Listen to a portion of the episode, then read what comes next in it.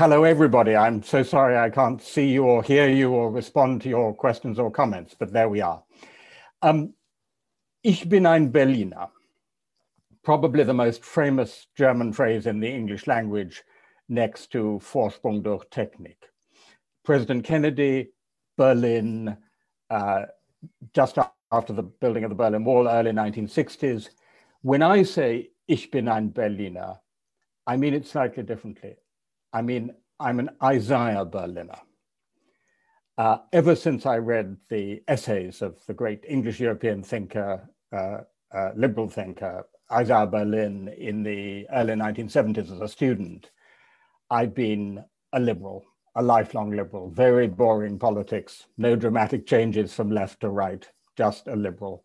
But when I say liberal, I don't mean voting for the Lib Dems. I mean small l liberal, liberal in a much broader sense.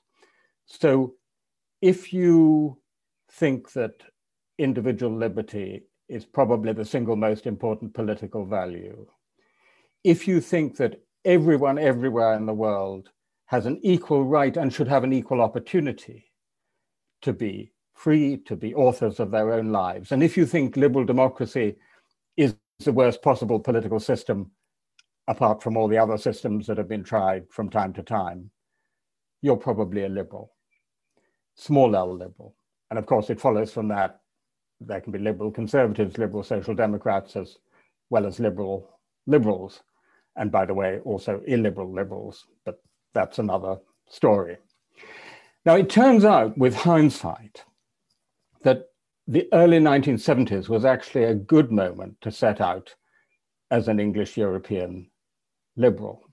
When I first traveled to Europe in the 1960s, most European countries were still dictatorships. But starting in the early 1970s, across something like 30, 35 years, you had the most extraordinary spread of liberal democracy and uh, liberal systems, starting in the former fascist dictatorships of Uh, uh, Spain, Portugal, Greece.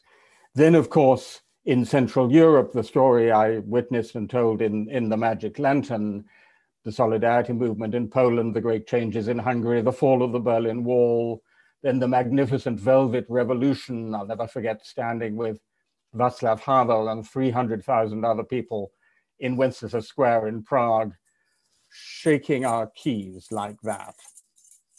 It doesn't look much on Zoom, particularly if you can't hear it, but I can tell you, if you have 300,000 people shaking their keys, it's an amazing sight. And then spreading across Central, Eastern, Southeastern Europe, country after country becoming democracy, Slobodan Milosevic being toppled in Serbia by the Serbian people, culminating in the Orange Revolution in Ukraine in 2004 5. And at that point, it seemed quite realistic to think that liberal democracy would continue to spread. Uh, Turkey seemed to be going in the right direction from a liberal point of view. Hong Kong, Taiwan was just becoming a democracy. Even mainland China was moving in the right direction. India, but then the tide never turns overnight, so in politics. So it took a few years, but somewhere between 2005 and 2010, the global tide turned against liberalism and liberal democracy. And ever since, we've faced what might almost be called a global anti-liberal counter-revolution. Xi Jinping's China is now a neo-totalitarian regime, brutally repressive in an area like Xinjiang. Opponents of Vladimir Putin in Russia find themselves mysteriously poisoned or disappeared. Turkey is again a dictatorship under Recep Tayyip Erdogan. Inside the European Union, Hungary is no longer a democracy. And in Poland, liberal democracy is very seriously being eroded. Precisely the two countries that led the way out from communist dictatorship towards liberal democracy are now leading the way uh, uh, uh, to, away from liberal democracy. And even in our Brexit Britain, there have been moments of really serious challenge to liberal values and even to liberal democracy itself. And the question is, what should we liberals, liberals in the broadest sense, do about this? That's the subject of, of my essay in Prospect, uh, and to some extent of the book Free Speech. And my answer in two words is we must be self critical fighters. So there's a, an old calumny about liberalism, which says that liberals are always weak, feeble uh, compromisers, appeasers, and trimmers. They never stand up in, and fight. In fact, there's an old joke that a liberal is someone who can't take their own side in an argument. Completely wrong. Liberalism at best is and has always been a fighting creed. And so the first thing we have to do is to fight. If someone denounces our independent judges as enemies of the people, a phrase, by the way, that descends from Robespierre via ah, Joseph Stalin to the Daily Mail, we have to fight. If the government tries to prorogue parliament for five weeks at a crucial moment of national decision, we have to fight. If a French school teacher is brutally, brutally murdered simply because he showed a cartoon of the Prophet Muhammad in a class on freedom of expression. We have to fight. And we have to do the same for the English school teacher who received death threats as a result of doing something similar, and for other threats to free speech in our universities and elsewhere, fighting peacefully, of course. But we also have to be self critical fighters. Self criticism is one of the great strengths of the, of the Western intellectual tradition altogether, but particularly of the liberal tradition. Uh, the liberal tradition is one of constantly self interrogating, it's a, an experimental philosophy, uh, uh, it's trial and error. And there's a lot that liberalism got wrong in the last 30 years, but let me just take one element and talk about it in through the mouth of a great, brilliant French friend of mine um, called Pierre Hassner, Roman Jew, um, Romanian Jewish origin, um, lived in Paris, um, the favorite pupil of uh, Raymond Aron, short, bald, domed head, and brilliant. And Pierre, in 1991, quite early, wrote a wonderful article in which he said, as we celebrate the triumph of liberty and universality, and remember that was a moment of liberal triumph, the early 1990s, after the fall of the Berlin Wall, let us not forget the yearnings that led to nationalism and communism. And then he named those yearnings the yearning for community and identity on the one side, and for solidarity and equality on the other. And it seems to me that Pierre Hassner there brilliantly identified the two areas, solidarity and equality, community and identity, where liberalism most badly fell down over the last 30 years. And therefore, if we want to renew and reform liberalism, where we have most to be done.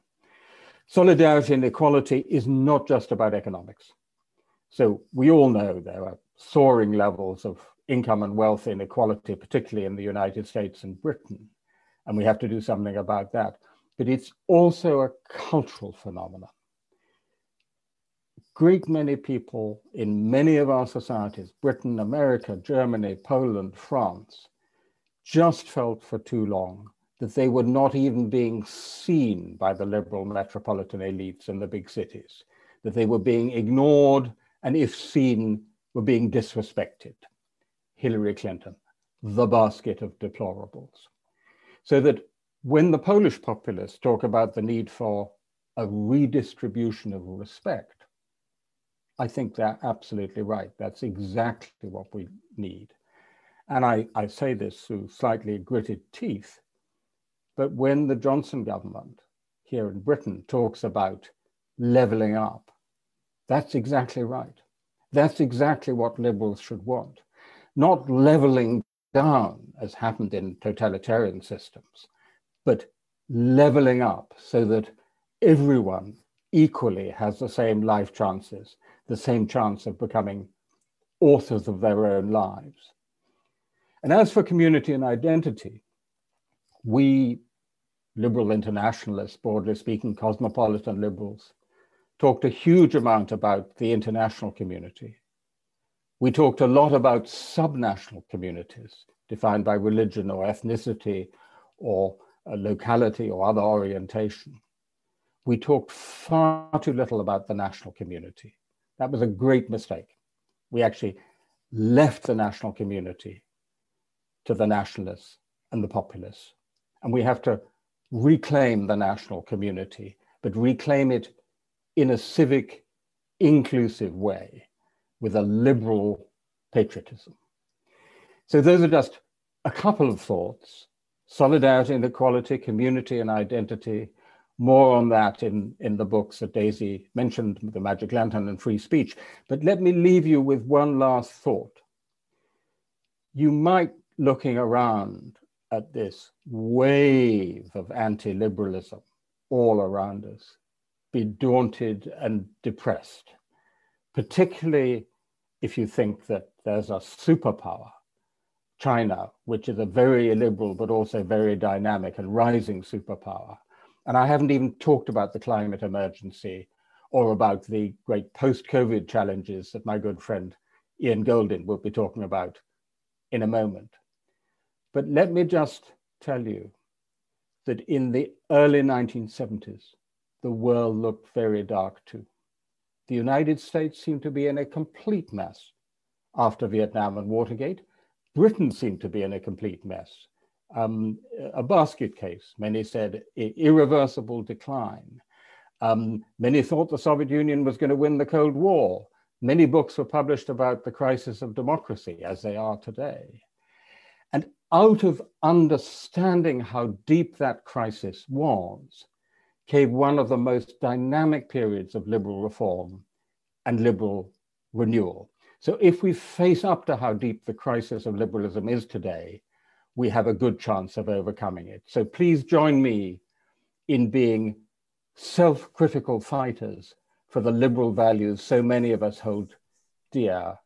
And our battle cry can come from Romain Rolland for Antonio Gramsci, pessimism of the intellect, optimism of the will.